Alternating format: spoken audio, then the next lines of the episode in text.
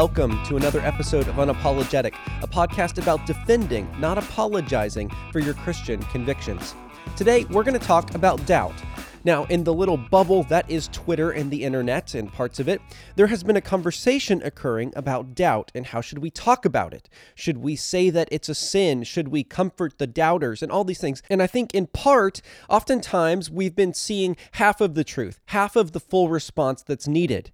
And really what I want to try to do today, a very modest goal perhaps, is to look at this from multiple angles. And I'm not someone who's unacquainted with doubt. I've shared my personal story in the past, but while I grew up in church, I went there 2 or 3 times a week. I was there for the services. I knew a good bit of my Bible. I would say looking back, I didn't necessarily know how it all fit together very well, but nonetheless, I had a better opportunity than most to come to understand and believe the truths of Christianity.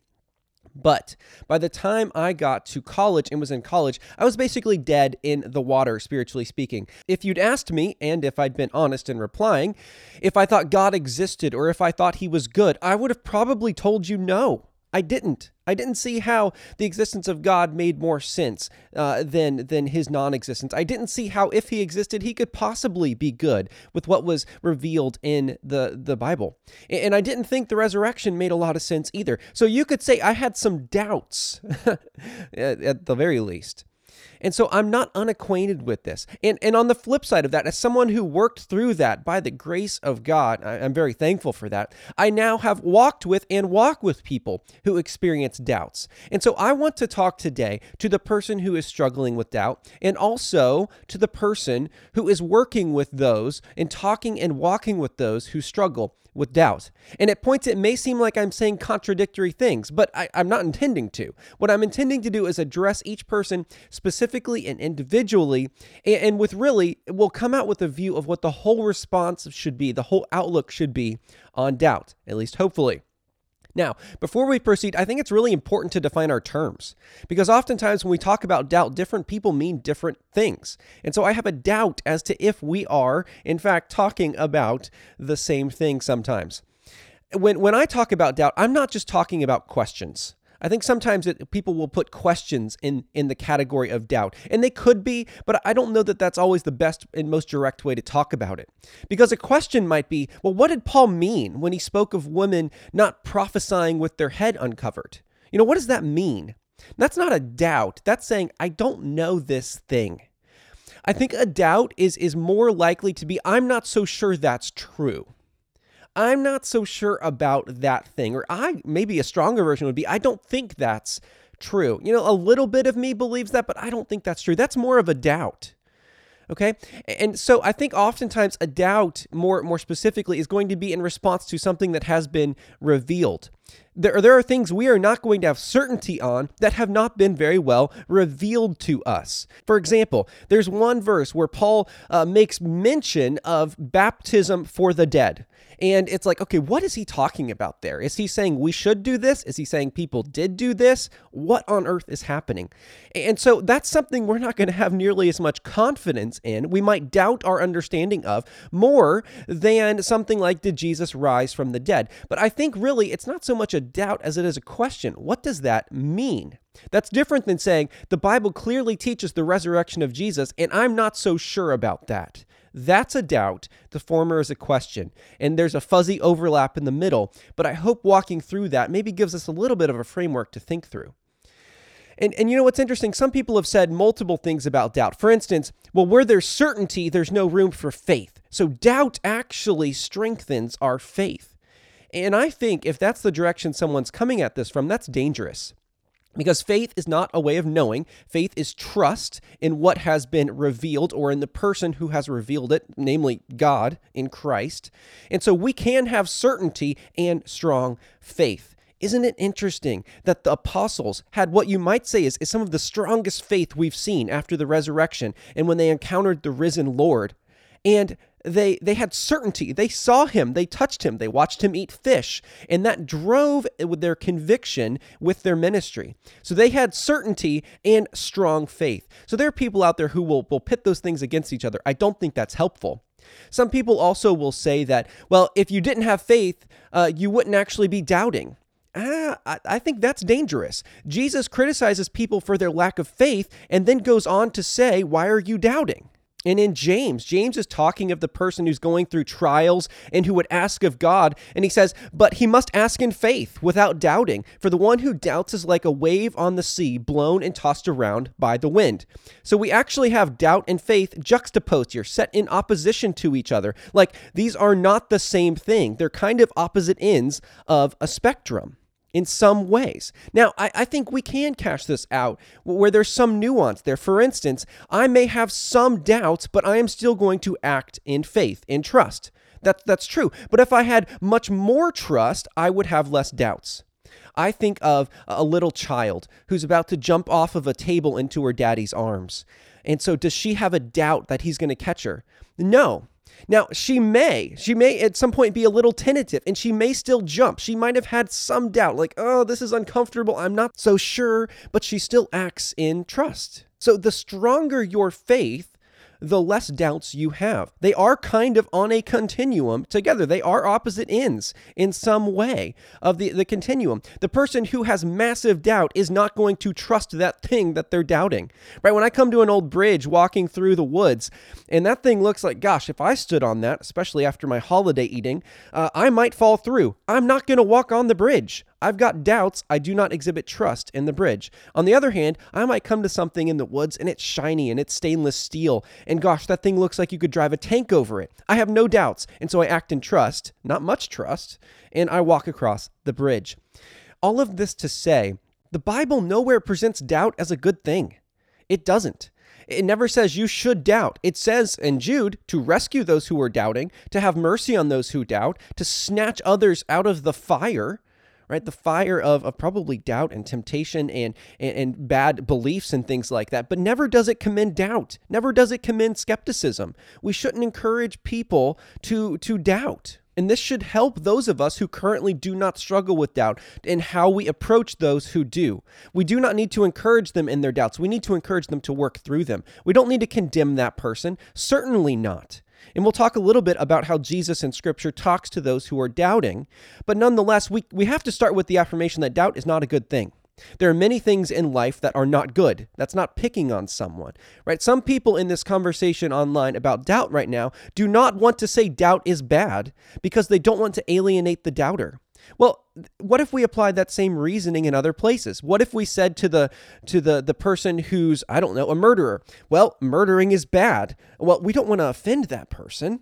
No, see, that logic doesn't work. We can tell someone that what you're doing is bad or what you're experiencing is not good, and let's help you work through it. And in fact, to say, you know what, I've been there. I've been in that situation. I know that situation feels horrible. I don't want you to go through what you're going through, but some people today actually encourage others to stay in their doubts. They think doubt and skepticism is a good place to live intellectually and emotionally. It's not. Right? The Bible commends trust, active trust, being convinced. God revealed himself in his word so that we could know. And so in some ways, doubt is a refusal to believe what God has said. Now, is that always a conscious choice? Like, well, God said this. Oh, I don't like that. I'm going to refuse to believe that. No, a lot of times the thing we believe and do not believe aren't as much consciously chosen, right? We don't just see beliefs out there on a platter and say, oh, I like that one, and oop, I'm going to pass on that one. No, we don't so much choose our beliefs in that directive a way, but we can choose our beliefs. We can work towards a belief in something. And so that's the question when we walk with someone who's doubting. How are we going to encourage them to work through their doubts? Or as Tim Keller has said, are we going to encourage them to doubt their doubts? Or are we going to help them work through their questions? We should not alienate the person who's doubting. Not at all. But we must start from the affirmation that doubt is not a good thing. Now, to the person who's doubting, like I said, I've been there. I understand. And it's interesting when we look at Jesus' talk with the doubters, more often than not, he's not affirming doubt's a good thing, right? He doesn't say, oh, you should be comfortable where you're at. But what he does is he has mercy on them. I think of Thomas. After the resurrection, Thomas basically says, unless I touch his hands and his feet and his side and feel the holes, I'm not going to believe. And some have read this passage and said, well, see, Jesus Jesus is good with doubt because he actually reveals himself and lets Thomas touch him. And I think we have to be careful here, because just because Jesus condescended and indulged Thomas in his doubt, that doesn't mean the doubt was a good thing. What it means is Jesus is a merciful Savior. And so this actually is application for both groups of people we're talking about today, those who are doubting and those who are working through their doubts, right? Jesus is a merciful Savior. Jesus understands how we are. He created us. He knows how sin has affected our minds. And ultimately, I do think doubt can be sin. If God has revealed himself and we refuse to believe him at his word, that's sin. But you know what? There's forgiveness in Christ. And I think of all the examples of sinners who came to Christ, whether it was their doubt or their sexual sin or their theft or all of those things, he had mercy on those people. There is repentance available for everything. But behind this is also this idea that sin is not always something that's consciously chosen, right? We have sinful desires that come out of us that we don't immediately control, and yet they're still sinful. Scripture has no concept of, for something to be sin, it must be consciously and willfully chosen. We're guilty in Adam of sin that we didn't commit. Like I mentioned a minute ago, we have hate and anger and things that come out of us that, yes, we're responsible for, but in the moment, we don't always choose. And I think it's the same way with doubt. Due to living in a fallen world and being fallen people and all of those things, doubt can occur. But the question is, how are we going to respond? And so for the person who walks with the doubter, are you going to have mercy on them like the Lord had mercy on other people? As Jude says, are you going to have mercy and walk with them and snatch them from the fire? Because we realize that what people believe is actually really important. Your beliefs about Jesus and his work on the cross are the most important things you could have beliefs about. They're the most important things that you need to work through your doubts on. And so for those who are doubting, read the picture of Jesus in Scripture. Understand how faith and doubt is talked about, and understand that the Lord who died on the cross, which may be something you're struggling with doubting, I've been there, but that same person has mercy on you for your doubt. But I've also been there, like I said, and I know it's an uncomfortable place to live. In some ways, the kind of existential pain, the angst of working through beliefs that seem to be crumbling, it's worse than physical suffering in some ways. Your whole framework for understanding the world might be breaking and falling apart, but don't stay there, right? Don't just wallow in that, and don't choose your beliefs based on what you like. Don't choose the direction you're going to set down based on what feels good, but honestly, with yourself, sit down and try to find out what is true. I had to do that. I had to stop living with the tension of teaching a Bible study, playing in the band at church, and yet believing that all of this stuff didn't make a lick of sense. I had to say, I can't live like this. So I read non-Christians who made a case for their atheism. And I read actual good intellectual Christians who made a case for Christianity. And I realized that in spite of not liking things about Christianity, which I don't think that's a good thing, to not like the truth, but nonetheless, in spite of not liking things, I came to determine that Christianity was true. And I needed to be honest enough with myself and those around me to actually believe what was true in spite of how I felt. And that is what we need to encourage people to do if we're walking with the doubters. If we are the doubter, we need to take our doubts seriously.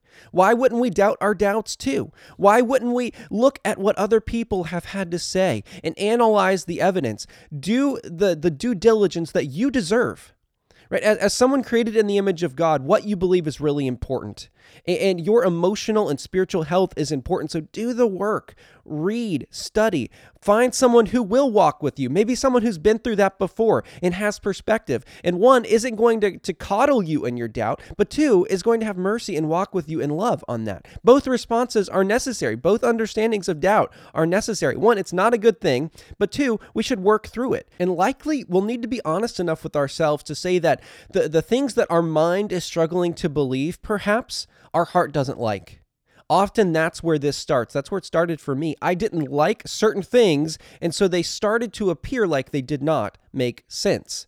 I think when we walk with people who doubt, we have to be in tune with that too. But one last thing to the people who shepherd others and who walk with people who doubt. Questions are not necessarily doubts, and even if they are, we don't need to villainize people. I can't tell you how many people I've talked with who had questions in high school and were shunned. Oh, well, you just need to believe. You just need to have faith.